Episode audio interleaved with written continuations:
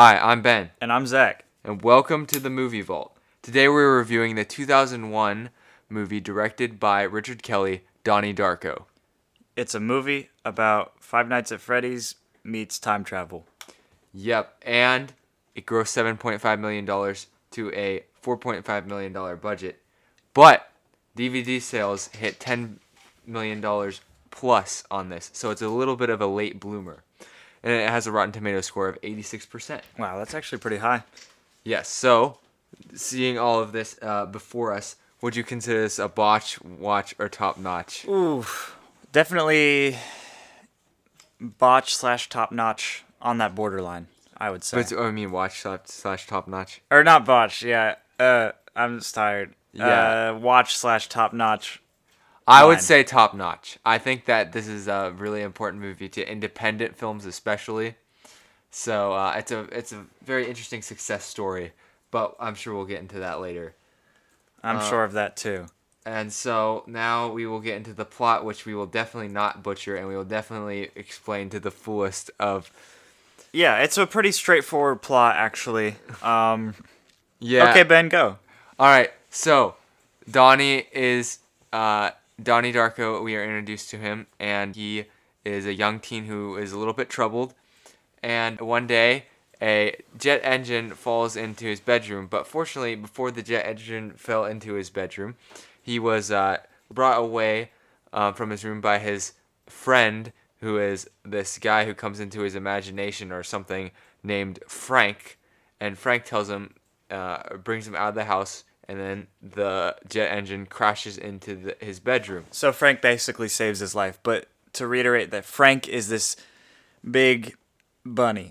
Bunny with, that has a very weird, scary looking face. Yes. so uh, we after this uh, there's a lot of different storylines going on at once so it's hard to exactly put a specific order on them but uh, Donnie goes to school and is uh, we see his interactions with teachers which seem to be somewhat um, strained especially with Miss Farmer who is the health class teacher. Uh, they get into a verbal disagreement at one point. Um, he seems to take kind of uh, have this interesting relationship with the English teacher who ends up getting fired because her work is viewed as inappropriate. But Donnie also ends up doing more things for Frank, such as flooding the school, Burning a building down. burning down a house, and eventually uh, merging timelines, merging which will timelines. be revealed. Yes. So, by the way, you're probably realizing now it was me. I was being sarcastic when I said this is a straightforward plot. We had to watch an explan- explanation video at yeah, the, after, this. this movie, and this is the second time I've watched it, and I still needed the explanation movie to kind of get what was going on in some of it. But there, I think it, it's best to go character by character in this movie and kind of talk about the different characters' roles. So we talk about Donnie, and uh, so Donnie Donnie goes through. He follows Frank's commands. He uh, and then he meets this girl Gretchen, who uh, who he um, falls in love with Sort of. sort of. And uh, but after a Halloween party, Gretchen is run over by a car who happens to be driven by Frank, who is the bunny, but this is actually real Frank, not Frank who is coming into his imagination Yeah. and telling him what to do. So then the the tensions kind of rise as Donnie sees all these different signs throughout his life pointing to a time limit that was written on his arm that night when the turbine. Yes, and that time is supposed to be when the world ends. And uh, there's other characters in this movie, uh, such as his parents, who kind of do things to move along uh, the plot, and then Jim Cumming- Cunningham is a, a like motivational speaker who ends up not being a great guy. who ends up being involved in some very illegal and messed up activities and uh, but miss farmer is so attached to the idea that this person can uh, bring people out of fear and into love that she is willing to defend somebody who is pretty clearly uh, like a very evil person Yeah. just put it that way Then from the girlfriend's perspective, what's her name again? gretchen Gretchen. From Gretchen's perspective, she comes from a bad background. Her uh, her stepdad stabbed her mom four times and went on the run. So then they moved and changed their names and they became new students at uh, the same school that Donnie goes to, where these teachers are. And then she meets Donnie, kind of likes him. They uh, They start dating and stuff, and then she gets run over by a car and killed.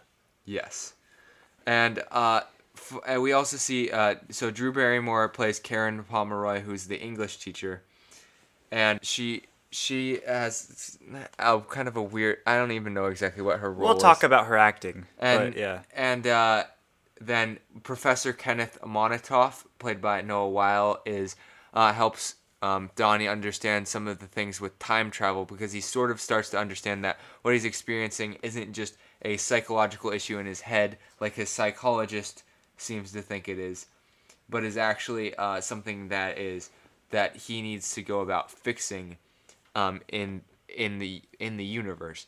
And uh, this leads him to Roberta Sparrow, who wrote a book um, titled uh, "Philosophy of um, Time travel. Philosophy of Time Travel," and which um, his sister Elizabeth asked what uh, philosophy has anything to do with time travel, but apparently uh, it it does in this movie. And that's actually a real book in real life, written by a real person named Roberta Sparrow. Yes.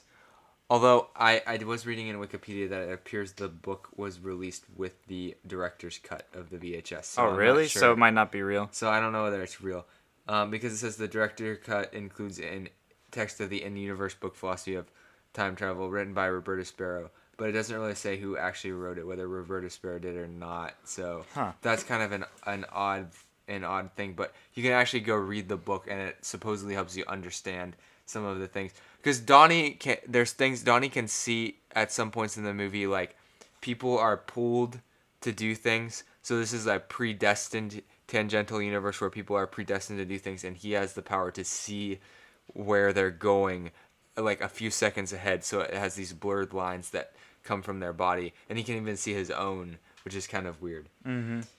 And uh, there's also just some interesting weird side characters like Cherita Chen, who is I don't really understand what her point in the entire movie is because she mostly just gets made fun of the entire movie.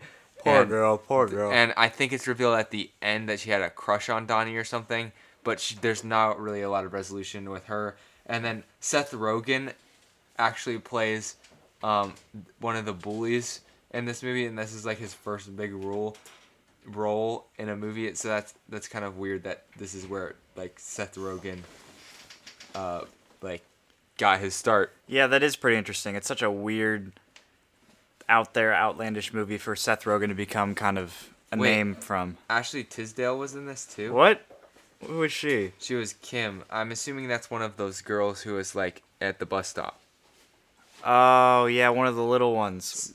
No, she was probably one of those younger girls that was dancing. Yeah, probably. Because Yeah. there's also this this gr- younger girls dance group called Sparkle Motion that Miss Farmer is a part of. Yeah. And there's this really funny line where she's talking to uh, Donnie's mom, who her daughter Samantha is also in the group, and and she's like, I really doubt your devotion to Sparkle Motion, and uh, yeah, And she doubted correctly. she she doubted correctly. Um, she saw Sparkle Motion as being a lot more important. So- but what you'll understand from our plot summary is that this movie is somewhat complicated and also cor- incorporates a lot of different character storylines to What is, drive along what is the runtime? the main plot. It's like an hour and 40. hour and forty hours. Because, 50. so it, it's a lot to unpack in this movie. There's a lot of stuff in this movie. And what we haven't gotten into is the like theory of of what the actual movie means. Yes. So, but we didn't finish. So after after Gretchen gets run over by the car, it's the person that ran over with the car was Frank,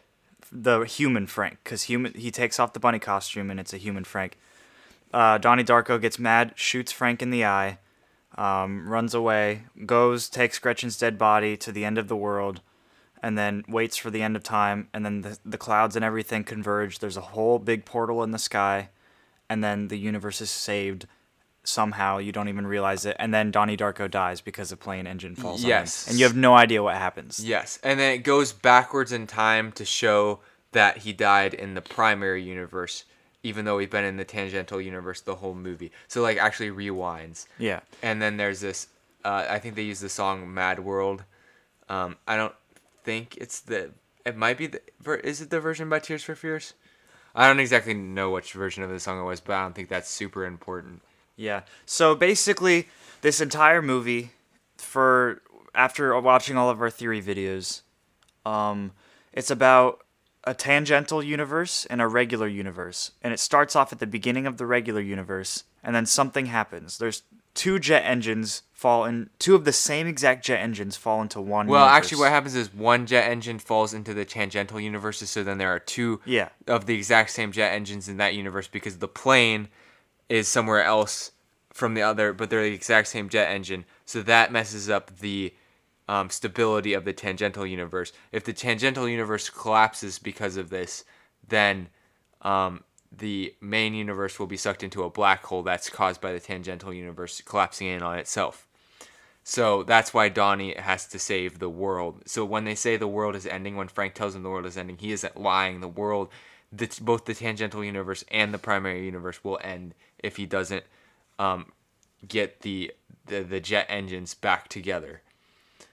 So to accomplish this, there are um, influencers who are both conscious influence, not conscious manipulators and unconscious manipulators. Conscious manipulators are dead, so Frank is dead, or or the version of Frank that is dead is manipulating him in a like very conscious way to do certain things such as burn down the house or flood the school and then unconscious frank is alive at the end when he gets shot and that's also an important thing because if, if frank doesn't die then there can't be a, an, uh, a conscious frank to lead yeah, him through the rest it's like a time movie. loop. So Frank causes his own death, and that death causes him to have the power to cause his own death. Yes, and and it was also pointed out that Gretchen is a dead manipulator, which I don't exactly understand how that. Could she be? So she's yeah, cause no, so so Gretchen dies at the end, which gives her the ability to be a an a dead influencer throughout the whole thing. I think. But that's a little bit more confusing because Frank comes in like a vision like way. Yeah. Where Gretchen is like more of a real life person when she interacts with Donnie.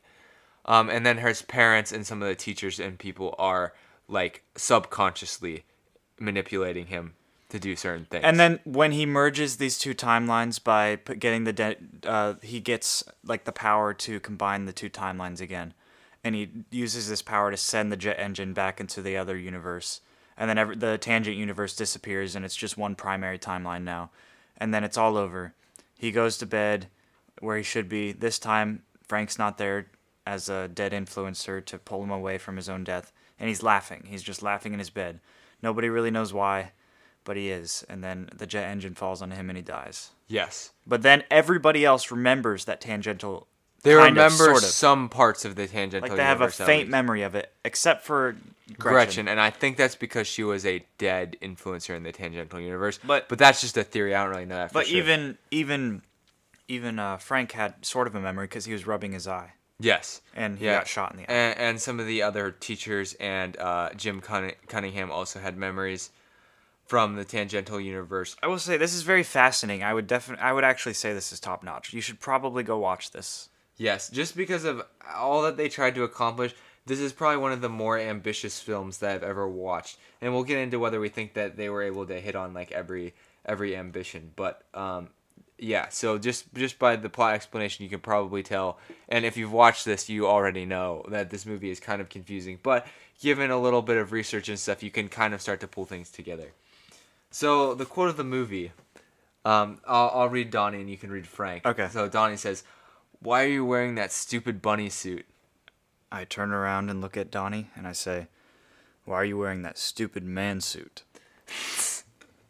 Uh, That's definitely you got to know the context. You gotta know the so You should probably go watch it. but uh, Donnie, Donnie and Frank, I like this because Don Frank is at at the start seems to be kind of like a scary character, but as Donnie starts to see him more, he starts getting more comfortable with the idea of of Frank visiting him and more aggressive in his like in his talking, in Yeah. his relationship. Donnie accepted that he's gonna serve Frank for the rest of his existence. Right, because he said Fra- he knows he said Frank saved his life, so he's like I like I've got to listen to this guy.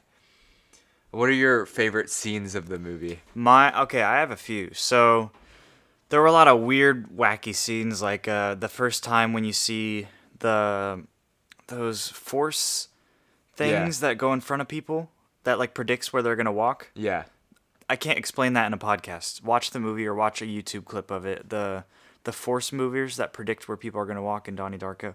Um, that was pretty cool the first time he experiences that. Another like anything with Frank in it was really good.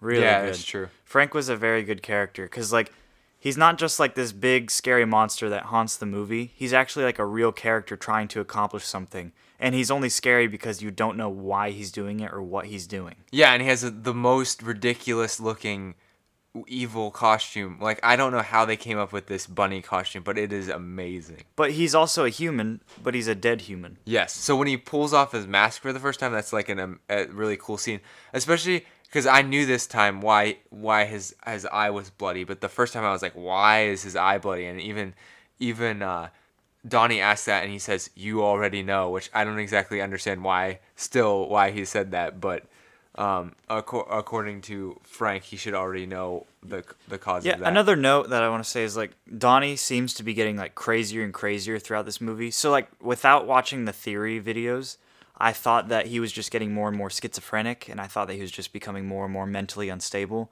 But really he's just learning more and more about time travel and he's kind of just becoming like more more towards omniscient in a sense to where he's like he knows more than everyone else. So he's not crazy, he's just like out there. Yes, and But you think I- he's going crazy. The, thing is, they do a actually- good job of leading you to believe that he is going to do something that he's not going to do. They have the force movers bring him to his parents' closet where he sees a gun. Now the gun is used at the end of the movie when he when he shoots Frank, but you you think you see him grab the gun and then you instantly see him at the bus stop. That's a weird scene. You're like, what is he gonna do with the gun? And that doesn't end up happening in the way that you might first perceive it to be. So there's there is a good uses of misdirection in this movie. I have to say, like as far as favorite scenes, um, I like I like a lot a lot of the scenes that utilize music. Um, so any because I love the soundtrack, and so anytime that they're able to to like kind of like the opening scene's good, the the closing scene where he is fighting and then he ends up shooting Frank is a pretty amazing scene. And although I don't exactly understand why the bullies are robbing the house, they're just kind of there, I guess, to move the yeah, why along. were they there to like yeah try to kill them too? Yeah I and I, though they weren't trying to kill them, they were just there to I think uh, presuming they were trying to like burgle the house or something, and then they happened to Burgle the house. burgle. nice. Yeah. Yeah, that yeah, I did think that. I don't know why I didn't write that down. Um, and then there's a lot of really funny scenes with the teachers. Um, like the, the well, actually, the scene that Donnie confronts um, Jim Cunningham and basically call and calls him out, and uh, th- and then he gets in an altercation with his teacher earlier over what like because he thinks it's ridiculous that she's reducing everything down to fear and love, which is ridiculous. I mean, he is right that That teacher got on There's a whole spectrum of human emotions, and she's trying to reduce everything to fear and love. It is, of course, ridiculous. And I remember that really sticking out to me the first time I watched the movie. Was I was like, oh, that that's so true. Like, the life is a lot more complicated than like a an an X Y like or not even an X Y, just an X plane that is only one direction, like like a, a like two dimensional line. It's a Yeah. lot more complicated than that. Yeah, it's fourth dimension. This movie explains that. Yes. So, uh, but not everyone uh, maybe has the same opinions, and that's why we read an outsider review that is always negative every single week because You can always be negative. You You, can- can, always be a pessimist. you can always be a pessimist. So, uh, uh, Todd McCarthy of Variety says Donnie Darko has plenty of problems, but most stem from a young filmmaker overswinging for his first time up to the plate and hitting a deep fly out rather than a home run. So a fly out. So like this is a it gets almost to the fence, but somebody catches it. Um, eh, yeah, I, you might be. Able I disagree. I disagree. This is a good first movie. Like really yes, good. this is almost like the reminds me best. Might be one of the best first movies you could. I mean, maybe we'll talk Maybe about. Maybe Jordan Peele would be better. We we can talk about who else we think had really good. Jordan Peele movies. did Get Out for first. Quentin Tarantino did Reservoir Dogs for his first film. Oh, okay. So let's just so we'll out. talk.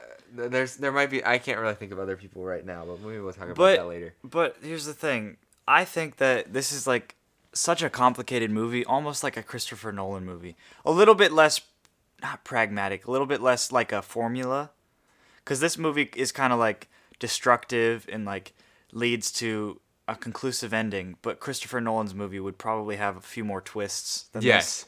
But uh, I, it feels like a Christopher Nolan movie because you're always thinking and you don't know what's going on, and even at the end, you gotta like, once you you gotta like finally understand it right at the very, very, very end.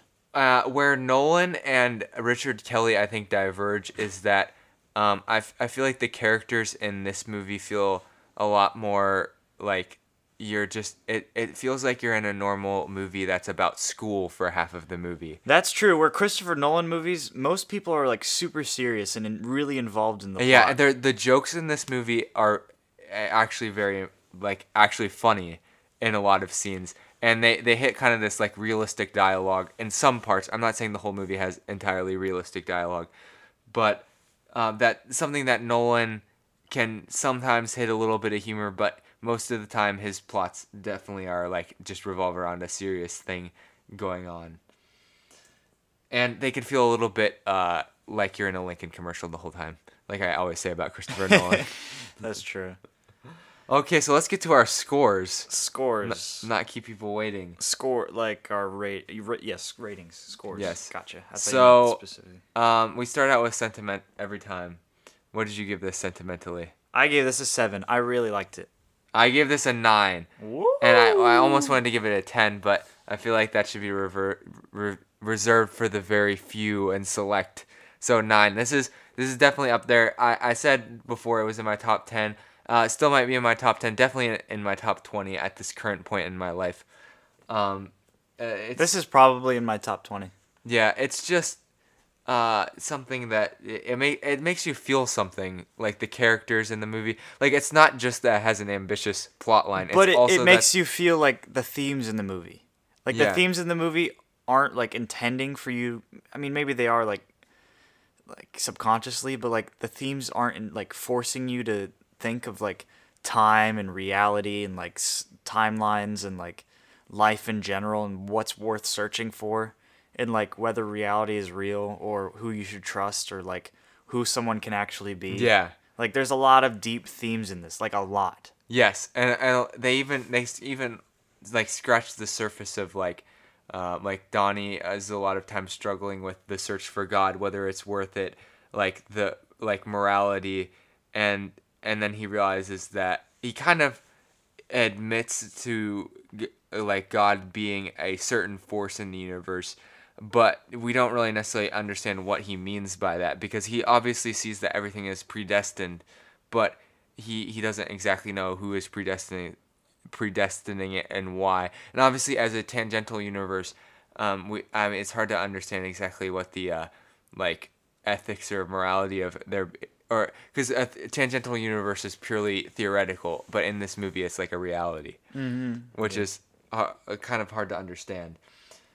Um, because yeah, because tangential universes in theory actually exist because every every decision that is not made or that could be a different decision is like another universe, Yeah, that's that's the end game rule. right?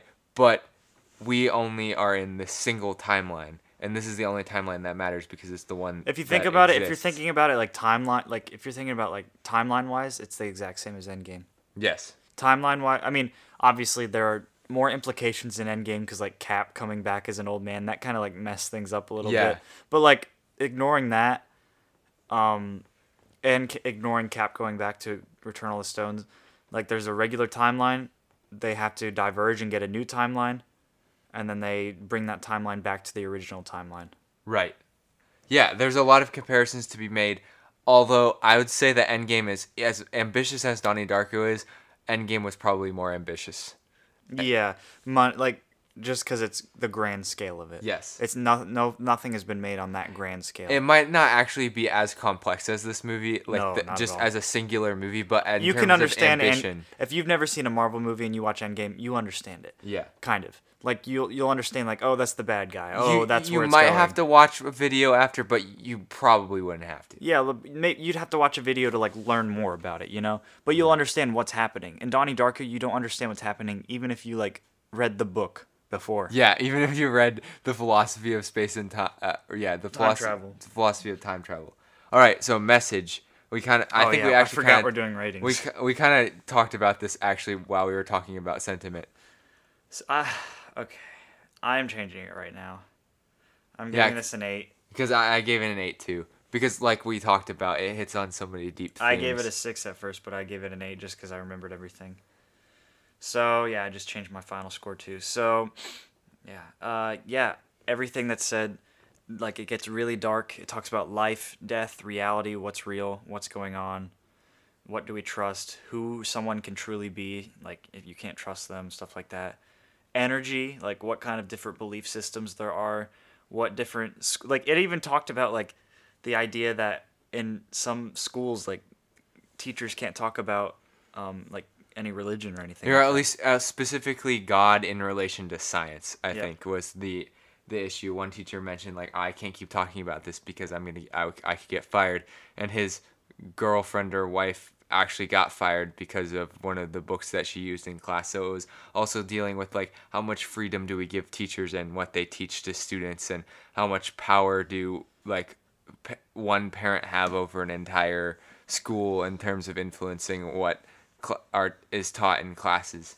And this is okay. This is this very strange school, too, because Yeah. like I it looks like a private school, but like the way it was run, I wasn't sure whether it was a private. School. They have uniforms. They have uniforms, but everyone in the town it seemed like went to the school. Yeah, and then they're like putting a knife against their neck in the bathroom. Yeah. that one of the bullies was. So how realistic the school was, probably not very. But and this is in Middlesex, Virginia, which is supposed to be That's what it's called. Yes, It's- I think it's supposed to be kind of a like upper middle class like area that's pr- pretty nice. The the um uh Donnie Darko's sister Elizabeth is going it got like gets accepted into Harvard. So like high academics um and then like his younger sister is in Sparkle Motion so they have like I guess athletic or out of school pursuits.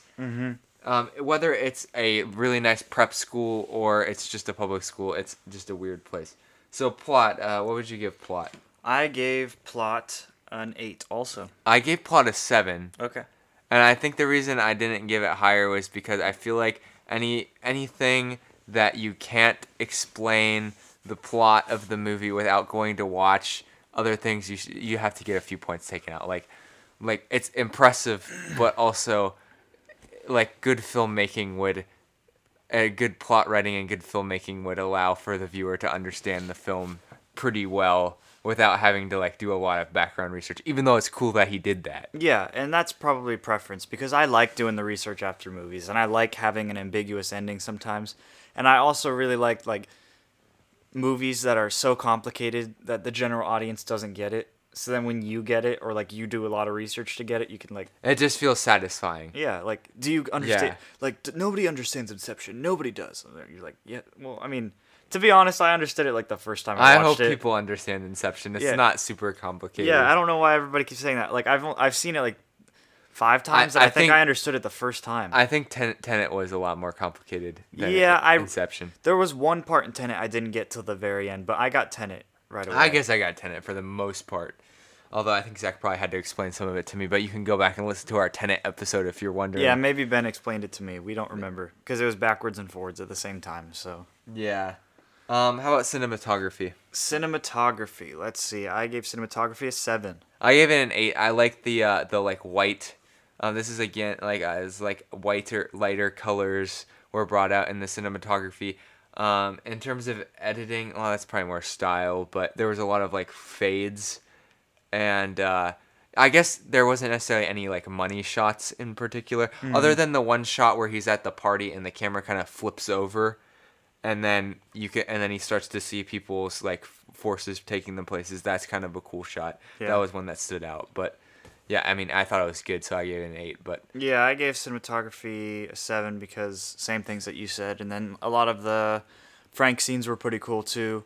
Like uh, when he's with the therapist and he's like, they're just talking like quietly, and then all of a sudden he goes, "I see him, I see him," and he's like, it shows Frank like right away, and it, the camera goes back and forth between Frank and uh, Donnie, and he's like bowing down to Frank, and it's it's really weird and a little creepy and ominous, but it's it was it was good shots. So. Yes, definitely, definitely some good shots. How about character arcs? I gave that a seven. I gave mine a nine. Ooh. So I loved the character arcs. I guess I loved them. I thought they were good. Yeah, I I like that they gave even the non-important characters. I think arcs. that's what did it for me, to be honest. because it's not even that they don't connect to the plot. It's at the end they reveal that they kind of do review, connect to the plot because they all pointed him towards his destiny. Right. They they go a little bit more in depth into the characters like um like the like the English teacher and like the motivational speaker more than you think that they would need to to to make this plot going. And I think since I value a lot of times I'm like, well, the main characters had good character arcs, but the people the side characters didn't really. I feel like this is a movie that has pretty strong character arcs on the side. So so that's why I gave it such a high score. Yep, same thing. All right, originality. I give it a 10 because I cannot think of any movie that tries to do this exactly how they did it. Ten. 10 on I gave it a nine, so I, I still gave it a high score. Yeah, so perfectly original. Now, okay, now that I think about it, it might be more like a 9.75. Obviously, still keeping the 10 rounding up because, uh, well, actually, come to think of it though, this movie has to be one of the first movies that actually used 80s retro look. Because think about it, this movie was made in 2001. Yeah. and it was it was the it was dated at like 1988 so that's that's only like 13 years That's So- true. so like stranger things now and like some of these uh, summer of 84 like we were talking And about there weren't many. use 80s retro but they came out way after the 80s this Yeah. movie was only like, like 13 years after the 80s And there weren't many mo- many movies or shows about like existentialism yet. Obviously, there was like a mo- the existentialism movement back then, uh, the '70s and stuff like that. But there, it really it was like it was a movie that kind of was new because it talked about like what is life, what is it going. Obviously, obviously it goes into religions and stuff like that, and uh, um, like what it means to be alive and to be aware. So. and it's not completely like surrealist like um like movies like eight and a half and eraserhead that are like barely grounded in reality in the- movies No, it like uses- this movie is supposed to be completely grounded in reality a science fiction reality but still a reality that's supposed to make logical sense So, yeah. a lot of movies that deal with existentialism deal with this realm that is like not actually supposed to be grounded in reality and all these strange things happen because they aren't Yeah. the rules aren't the same So when I read I read philosophy last year, and there were there's, there's two forms of philosophy philosophy, uh, rationalism and empiricism. Um, empiricism or I think it's empiricism or imperialism, not imperialism. That's Star Wars. Yeah. Empiricism. So empiricism is where you derive things purely from experience, and this is what this movie does. Uh, Rationalism is where you take theories and logic and facts and laws and derive things from that. But experience is where empiricism comes, and this movie takes the experiences that you that you feel, what you can taste and see and touch in real life, and what here that's the fifth sense, and um, and the sixth sense. Ooh, Ooh, another good movie. yeah uh, but yeah taking what you can experience in real life and relating it to what the deeper meaning in life would mean from those experiences Yes. so that's definitely a very heavy philosophy and they relate it to time travel which is super interesting to me because i love philosophy and i really love time travel Yes. that's why i gave the plot a higher rating than you because time travel movies obviously i love Yes. those anyway Um, and uh, Zach has kind of talked a lot about the philosophy of it, but uh, well, actually, I- I'll I'll skip this for another part because I feel like what I'm going to talk about next, a couple of the other parts could, um, you could talk about it in that. So how about acting? This this movie. For somebody who was a new director, I believe Richard Kelly was around 24 or 25 when he directed this. He got a lot of big names to be in this movie. that is and a lot of up and comers who are now bigger names than they were when they were in this movie. So let's talk about some of these people. So first, Jake Gyllenhaal plays Donnie Darko. who is mysterio nowadays Yes, nowadays he's Mysterio. He was in Zodiac, um, which I've watched. He's in Nightcrawler as a lead movie. I know he's in a uh, an uh, Villeneuve film um, called Prisoner. He's he he's probably one of the most talented actors of today, and this movie was the start of that. And I don't say that lightly. Like I actually think he's one of the most versatile actors. that's true Um, and then his sister Maggie played Elizabeth. Um, she's most well known probably for being in The Dark Knight. he, they're sisters in the movie and in real life Yes. Uh, the Dark Knight trilogy, two of the movies, I believe. She plays Rachel. Rachel, Really? but not Kate. Not in Batman Begins. Katie Holmes plays Rachel. Yeah. But in the Dark Knight, she Maggie, Maggie Gyllenhaal plays Rachel. So she's the Rachel that dies. That's awesome. yes. Spoiler alert. Spoiler alert. And uh, then we have Patrick Swayze plays Jim Cunningham, and uh, he had a big run of movies in the late '80s, early '90s with uh, I think Roadhouse, Maybe. um, Roadhouse, Dirty Dancing, and Point Break. Uh, I believe he was in Roadhouse at least. Uh, but I, I I mostly know him from Point Break personally, and I think You know him personally. no, not personally, but Uh, um, he he was completely amazing in that movie with Keanu Reeves. Definitely, Keanu Reeves was amazing in his own right in that movie, but he was definitely the superior actor in terms of talent. And uh, that year, he also happened to win Sexiest Man Alive in People Magazine. Uh, Nice. Probably had nothing to do with being in that movie. Um, I'm trying to, yeah. Seth. Rogen's in this movie too. And Seth Rogen got his start in this movie as one of the bullies, which is super random. It's weird because he wasn't even that great in this movie at all. No, actually, he was pretty subpar. And who else? Who else is in this movie? Uh, Drew Barrymore. Drew Barrymore was a big part of this movie getting made. I didn't think she was good in this movie either. She wasn't. She she honestly did not have a great performance, and I really haven't seen her in much else. I actually got her confused with somebody who was in Magnolia, but it, it's actually just someone who kind of looks like her, not really her. Um, but yeah, it was kind of a weird uh, role, or that. But she must have really saw this movie and thought that it was gonna take off, and I guess she was kind of right.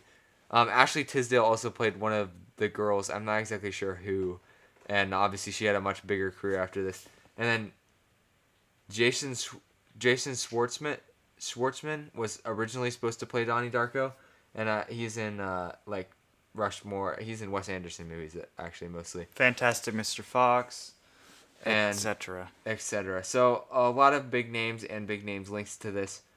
But uh, so what do you what do you think about the acting? What's the score? I give it a seven. I gave it an eight. It's pretty good, although Drew Barrymore project. Yeah, it was. I was gonna give it an eight or nine. Actually, I was mostly thinking about. but Drew brought it down for me. I was mostly thinking about Seth. Jake, Jake Gyllenhaal. S- Jake did a good job. He did a good job He of has mentally so distressed. so good. He's always had good facial rea- like facial acting, but I love his eyes. His Yeah, eyes are his very eyes- expressive. in every movie he like uses his eyes in a different way too. These are he's kind of sleepy. And Nightcrawler, they're like completely open the entire time. It's amazing. Okay, next category is style. I'll give it an eight. Seven. Good, creepy, ominous, 80s bland, 80s. and style. Weird editing, but it works. It goes a lot with of the- fades, a lot of cuts that are like really like you notice them like they cut after a strange line and go into somewhere else. Keeps you on your toes. Yeah. Yeah, score Eight. 10. Ten. I this is absolutely Two tens. absolutely one of my favorite movie scores of all time. I love this this movie made me got me into like an 80s new wave phase because the songs I the think main Guardians of the Galaxy would be a no, good 80s I, I definitely like this better as an 80s because this, this it's new wave. It has it has um Echo and the Bunnymen with the Killing Moon. Makes it has sense. um Bunnymen. the church with I forget what their the church's song was. Under the Milky Way, yes. And then uh, it has Tears for Fears with Head Over Heels, um, Notorious by Duran Duran, uh, and these are all like people who are in the new wave post punk movement. And I got subsequently after I watched this movie got into some of those bands like XTC I wonder why. and Ecstasy. I mean, and uh, not the drug, the band, and Good. I'm really glad. uh, and the Chameleons and some other people that I would have never heard of if I didn't watch this Yeah. movie. So I think because of that, I revere the soundtrack a lot higher than other people would. Okay.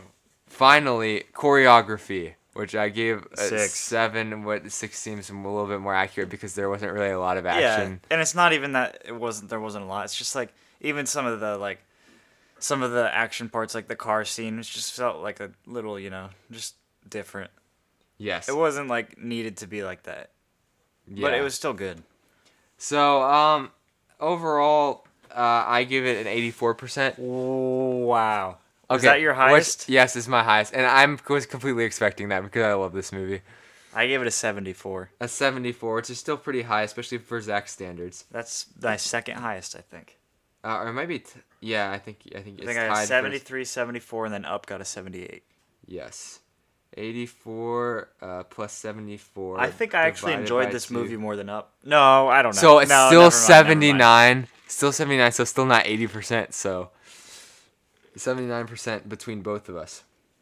All right, we're also we're getting a little long, but we'll try to get through. There's just this movie. I, I feel like it warrants a long podcast though because Yeah, 'cause there's, so much, to talk so about. much to talk about. But We almost jinxed that one. yes, we also have to talk about things that we don't like though. Yeah, and we said a few, but uh, okay, Britta moments, stuff that we don't like. Community reference, we've explained it before. It's basically Britta is a character from Community that everybody hates, even the show hates it, hates the character. So they make fun of her, and now we're saying the worst part of this movie is going to be called the Britta moments. Okay. Um, the whole thing with that one, with Chir- Cherita or whatever her name was made no sense in the But I entire felt so movie. bad for her. I know. I guess that's the whole point is that you're supposed to feel bad for her, but I feel like she was kind of unnecessary, and it, she was kind of the the butt of jokes that I feel like she didn't really deserve. So She didn't deserve any of those. yeah, I mean, and you know, I laughed, but that doesn't mean I that was it's- cracking up the whole time. But doesn't was- mean that it's good. It's so sad, though. Yeah, and uh, I think there, oh, there was some really uh, good one that I had. I thought the can't- bullies weren't needed in the, mo- in the story. In the, the, whole, bullies were were kind of obnoxious. they weren't they weren't needed for anything. No, they weren't. They really weren't.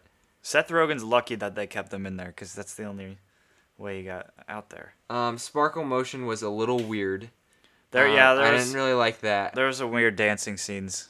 Yeah, um, and I, I they were probably make, trying to make some sort of point with that, but I didn't really like Dive they, deep into that. how they did how they did that. So not a big fan of not a big fan of Drew Barrymore in this movie. What's the other teacher? I liked him. He was pretty Uh, the Professor Monnitoff. Yeah, he was pretty he was good. pretty good, and I think honestly, what uh, Kitty Farmer, who's played by Beth Grant, she was hilarious. The, the mean teacher. Yes. she was pretty funny. She did a good job. She embodied that personality perfectly, yes. or almost perfectly. Um, but I think that's pretty much it with the Britta Moments. It's a good movie, and I think there might have been a. there- I, just, I keep I keep thinking of this like the only thing, I didn't like about this movie is the bullies. Everything else I actually really liked. That's probably my only Britta moment. um stock market. Who we buying stock in? Um, we're talking about in 2001. Who were we buying stock Yeah. in? I am buying stock. I probably wouldn't think of buying stock in Seth Rogen, even though I know he gets big. Yeah. I don't think you would. I think you would honestly might even sell stock in Seth Rogen. Yeah, Which case you would probably lose, but like I don't. Yeah, like his career going forward definitely went a lot further up than this. I same thing with Drew Barrymore. Like I probably wouldn't. Honestly, don't know whether her career got uh, really a lot better though after this. But you She's hear just- about her a lot. She's just a like pop culture figure because of ET, and then she's probably decent in some other movies. So I would probably put so much money into Jake Gyllenhaal and make a lot of money off of that. Yeah, Jake Gyllenhaal was the the clearly to go with. I would give seven hundred ninety-three thousand dollars and forty-three cents. But who we really got to talk about, I think, in this section is Richard Kelly. Because Richard Kelly was, like I said, he was like 24 when he made this movie. And uh, if you look at what else he made after this, he made the movie Domino. He made, which I've never heard of. He's made Sou- Southland Tales and The Box. Is So that he it? made three That's it? movies after Donnie Darko. Domino was rated um 18% on Rotten Tomatoes. Oh, Southland my Tales gosh. was rated uh I don't even know it's not even listed here what it's rated. Um so I'll try to find that out. But I don't think any of these So he movies- didn't really do well after that, even though I would put a lot of money into him. Yeah, like at the time I would have said this guy is bound to have a Quentin Tarantino like career. So we would have He lost is money. An early ear- early risers, but even Quentin Tarantino was in his 30s when his career started to take off. And so you start to wonder was Richard Kelly too young when he made this movie? And even I watched an interview after with him and he was like he even says he thinks that 24 is too young and somehow he didn't mess up like so obviously there was something very special going on with this very specific plot that he was never able to replicate. And honestly, it's hard when you come out with a really good movie, the f- first movie that you release, because it's hard to top it. I feel like there's other directors out there who that's happened to. Yep. Or Michael the- Bay. Michael Bay. what Although Bad Boys? You think is his best movie? Was that his first movie? Yeah. Uh, okay, I recant that. Yeah, I don't think Michael. Although I don't think he really got a lot better, to be honest. I liked Bad Boys. Everybody keeps Bad telling Bo- me that I gave it a bad rating. They're like, "Oh, I listened to your podcast. You gave that such a bad rating. I love that movie." But I like. I it was okay. Honestly, it probably is one of his. We just rate movies. low. We rate low, except for when it's Donnie Darko. And of compared to all these movies, I would watch Bad Boys if not last, second to last, probably. You know? oh, of all the movies that we've rated. Yeah, I'm thinking of Once Upon a Time in Hollywood in particular. In particular, that would be up there for me. I don't want to spend a lot of time watching that one again. That's true. This movie, this movie. Uh, It's a good length. We always a say. Ben and I say an hour and a half is a perfect length for a movie. Yes, this one was an hour forty-eight, a little bit longer, but um, if you can fit it, I'm glad it what was you need though. to fit in under two hours, you are so that is. They could have such a good easily like nowadays if someone's making a movie off this plot, like since 3-hour movies are common nowadays, they would have made this a 3-hour Also, movie. I don't think they they do have a director's cut for this movie, which I would be interested in watching. I don't exactly know how to get that. I think you might have to buy it on DVD to actually even watch that. But uh, like that that might add to understanding the movie, but it might not make for an actual better movie in terms of like the pacing. Mhm. Like Yeah. if you, because I think it mostly focuses on more of the nerdy stuff, so that could get in the way of like how snappy the dialogue was and how like the editing and stuff. If you add that in, I think. Yeah. But I would have to watch it to know for sure whether that's the case. Yeah. Um. The and yeah, somehow Kevin Smith was also involved in the director's commentary. That's interesting. Um. So yeah, I mean, that I think that's pretty much everyone. Patrick Swayze. Um, you could have bought stock in him, but unfortunately he passed away in 2009, I believe, uh, which is very sad. But uh, he was, an, uh, I think he died. Yeah, he died of cancer at the age of 57. Um, very sad. He was a an actor who had an amazing run in the 90s and then had a, a pretty good uh, rest of his career. This movie being one of them. Um, so it's it's sad to see people die young, unfortunately, in Hollywood and in acting. We just notice it a lot more because they have the spotlight and it happens. Um, so moving on from the stock market, we don't really have any feedback. I don't think. Do, do you have anything to report on feedback? Um no. I guess not. So uh, we we- yeah we've talked a lot about this movie. This will probably end up being one of our longer podcasts. Um, do we have anything like in the final uh, the the final parts of the movie to kind of uh, pick apart? Uh, do you think it was too confusing with the uh, with the the jet engine thing? I think that's a little. I did not get the jet engine thing at all. That was probably but I don't and I don't want them to explain Donnie, it like that though. Donnie apparently has powers, so like he at the end of the movie he is like opens the portal to cut the engine off and take it back to the universe. But that's not explained, so that's also kind of a theory because we see him just sitting there watching it, but it doesn't. This is I don't think it necessarily implies that he does that, so that might just be like some sort of fan theory. Um, I'm sure what Richard Kelly has weighed in, but also it's kind of good that this is up for interpretation. Like that makes for an interesting movie when people are like arguing and trying to figure out what happened, and the director might just be like, you know, it's kind of up for your interpretation. yeah. Although in a movie like this, that might not be quite as good because it's supposed to be science fiction. I would but- just say go watch it. Put yourself in immerse in this movie. It's definitely a great experience that I had.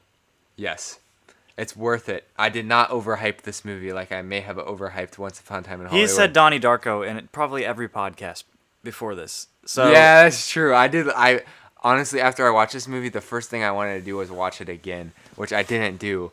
And I so want to watch it again sometime. I want to watch the director's cut now. Yeah, and I want to go listen to uh, the Echo and the Bunnymen and the church, and I just like that they used the song by Echo and the Bunny Bunnymen because Frank is a bunny, and that like Yeah. ties into the movie. It's just amazing, like all that, all those things. All that jazz. Uh, um. All right. If if you're confused and you want need more explanation, email us at themovievaultpod at gmail.com or DM us at on Instagram at uh, at the movie vault pod. We're on Twitter too at movie vault pod. Um, we're, we're we're working on some other stuff in the future. So Well, we've already tuned. said that we've been working on our YouTube channel. That hasn't worked out lately, so we're actually going to wait a little bit before we launch that, before we have everything perfectly set up, because we don't want to launch it and do an inadequate job. We want to do our best once we get it. So. Yes. So um, we do actually have one full episode recorded. We weren't lying about that, but we just ha- haven't released it yet. Um, we will probably do so at some point when the channel launches, but hopefully, uh, like the quality will be better at when the channel Yep. launches. We're going to be uh, consolidate. We're going to be talking with uh, here soon to set that up. Hopefully this next month. Hopefully. Hopefully, but uh, with the, I think next week, um, we are doing trolls, and there may or may not be a guest, so that's exciting. We will we will see whether that works out. If it doesn't, me and Zach will just tackle trolls ourselves. Yep. And uh, so let's We will tackle trolls. we'll let's put on Justin Timberlake We will tackle and each uh, troll. that one song that was like overplayed. and they will be smushed. yes, they will be smushed, and yeah, it, it'll be a fun episode. a little bit less dense, A little bit less Darko. a little yeah, a little bit less Darko, and we're and we won't be doing the sequel to this movie S Darko anytime soon because uh, And we will movie- not be doing the sequel to Trolls World Tour. S Darko Unless it gets requested. a uh, thirteen percent on Rotten Tomatoes. So I don't think we're. What if somebody requests it and we do our If generator? somebody and they get it? requests us that we do S Darko, then I guess we might have to do it. I kind of want to watch S Darko. Yeah, I, actually now I kind of do, even though I know it's gonna be completely trash. It's it's based on uh, Samantha, the girl, the younger sister. Oh, nice. Dang. Yeah, but with that, I think it's we- time to close long. the vault. Sorry, everyone. But yes. Okay. Would you like me to close it with rigor or with passion or with anger? With anger, I would like to see some anger. All right. It is now time to close the vault.